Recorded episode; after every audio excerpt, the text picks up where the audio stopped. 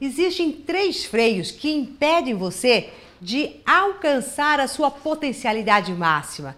E, inevitavelmente, você vai estar caindo ou em um ou em outro deles. Vamos ver quais são.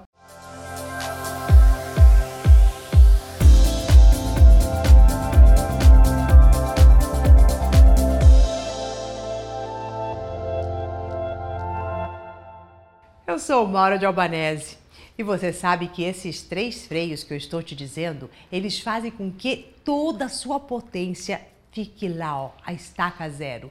Por mais maravilhoso, capaz que você seja, em algum momento da vida até parece que você faz uh, trava. E quem é que vai conseguir te tirar daí a não ser você mesmo? O primeiro freio é a vergonha. Sabe aquela vergonha que você fica assim, nossa, já imaginou se as pessoas souberem o que eu fiz? Ou às vezes até a sua própria vergonha diante das coisas que você fez ou deixou de fazer, se vai se sair muito bem, se não vai se sair muito bem. Parece que a gente vive com vergonhinha daqui e dali. E não é uma questão de uma timidez, não. Não estou falando da vergonha de um time, daquela vergonha que você sente só de pensar no que podem pensar, ou mesmo qual é o seu pensamento em relação a você diante de algumas coisas que você gostaria de fazer, de atitudes que você gostaria de ter, de ideias que você gostaria de colocar ali em ação. E você sabe por que, que vem este, é, esta vergonha? Por uma questão de orgulho. É aquela coisa orgulhosa, sabe assim? Eu, eu não posso mostrar nada mais do que o excelente, o máximo para mim e para os outros. É quando a gente se coloca lá em cima e quando você se põe muito acima do que realmente você é, você acaba se encolhendo de vergonha e não quer que ninguém veja. Mas na realidade você nem é tão lá nem tão cá. É você poder simplesmente ser tão autêntico e dizer: ah, sou assim. Isso te destrava e faz com que o seu melhor venha à tona. O outro freio, que com certeza você conhece também muito bem, é o tal do medo. Como a gente tem medo de arriscar, de fazer algo diferente, de dar um primeiro passo. Parece que a gente fica mesmo com alguma coisa segurando muito forte. Pode ser que hoje você não tenha tanto medo, mas se você lembrar quantas vezes você já se sentiu assim por medos, ou até esteja hoje também totalmente travado por isso. E o que é que o medo está também o tempo inteiro dizendo? É aquela vaidade Parece que, querendo ou não, o medo esponta uma coisa que você fala assim: eu não posso errar. Como é que eu, Maura, vou errar? Como é que você vai errar? Então, com medo do erro, a gente não faz nada e, querendo ou não, o que está segurando e por detrás deste nosso medo é este pecado da vaidade, quando realmente a gente quer mostrar para o outro, para nós e sermos muito melhor, lindo, maravilhoso, só nota 10 na prova, 9,5 já não é bom.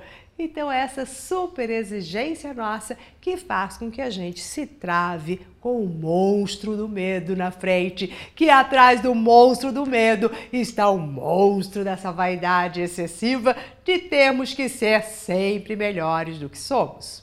E o terceiro freio é a culpa. Gente, a culpa é uma emoção que ela devia de ser jogada na lata do lixo, porque ela não serve para mais nada a não ser para te segurar, para você realmente não dar os próximos passos que você quer. E você sabe por quê?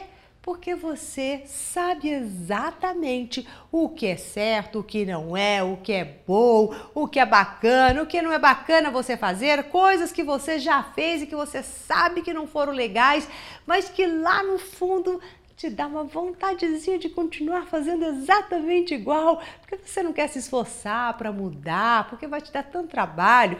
Você só não quer os mesmos resultados de algo que você fez em algum momento, mas mudar a atitude de jeito nenhum, porque aí você tem né, uma tremenda de uma preguiça, preguiça de se transformar, preguiça de dar, de olhar os erros e acertos e falar, mas agora eu vou de uma outra maneira.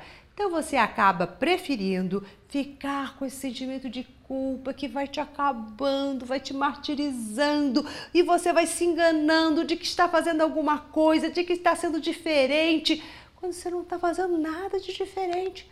Eu digo que a culpa está lá por detrás, a baita preguiça que a gente tem de fazer as mudanças que a gente já sabe.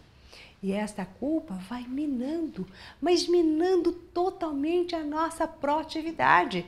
Então é aquela história onde você nem dá o primeiro passo, nem dá o segundo, fica só ali olhando e cheio de remorsos por coisas que fez e que também continua fazendo exatamente igual. Bom, esses são os três freios mais proeminentes na vida de todos nós, que ora bate um, ora bate o outro. Se você identificou os três na sua vida agora, saiba que é por eles que você está assim todo travado. Se você identificou um deles, mas não os outros, então saiba que você também está com uma travezinha aí e que você pode agora soltá-los para que a sua vida deslanche e você traga toda a sua potência. E se você não está com nenhuma dessas traves, eu tenho certeza que você é a própria potência realizadora em ação. Então, parabéns para você, sucesso e mais super, sucesso na sua vida, porque você conseguiu tirar as maiores traves que a nossa alma se impõe e limita a nossa vida de uma forma muito, mas muito feia, muito ruim, muito triste para todos nós.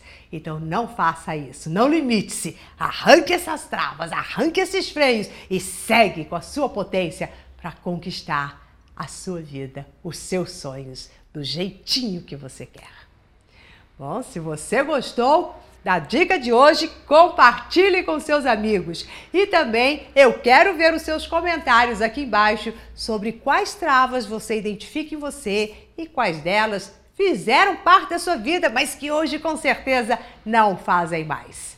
E também de que maneira que você irá tirar essas traves a partir de agora. Bom, e se você ainda não faz parte do nosso coach semanal, você pode deixar o seu e-mail no link que estará aqui na tela e assim você recebe de pronto os nossos próximos vídeos. Até mais!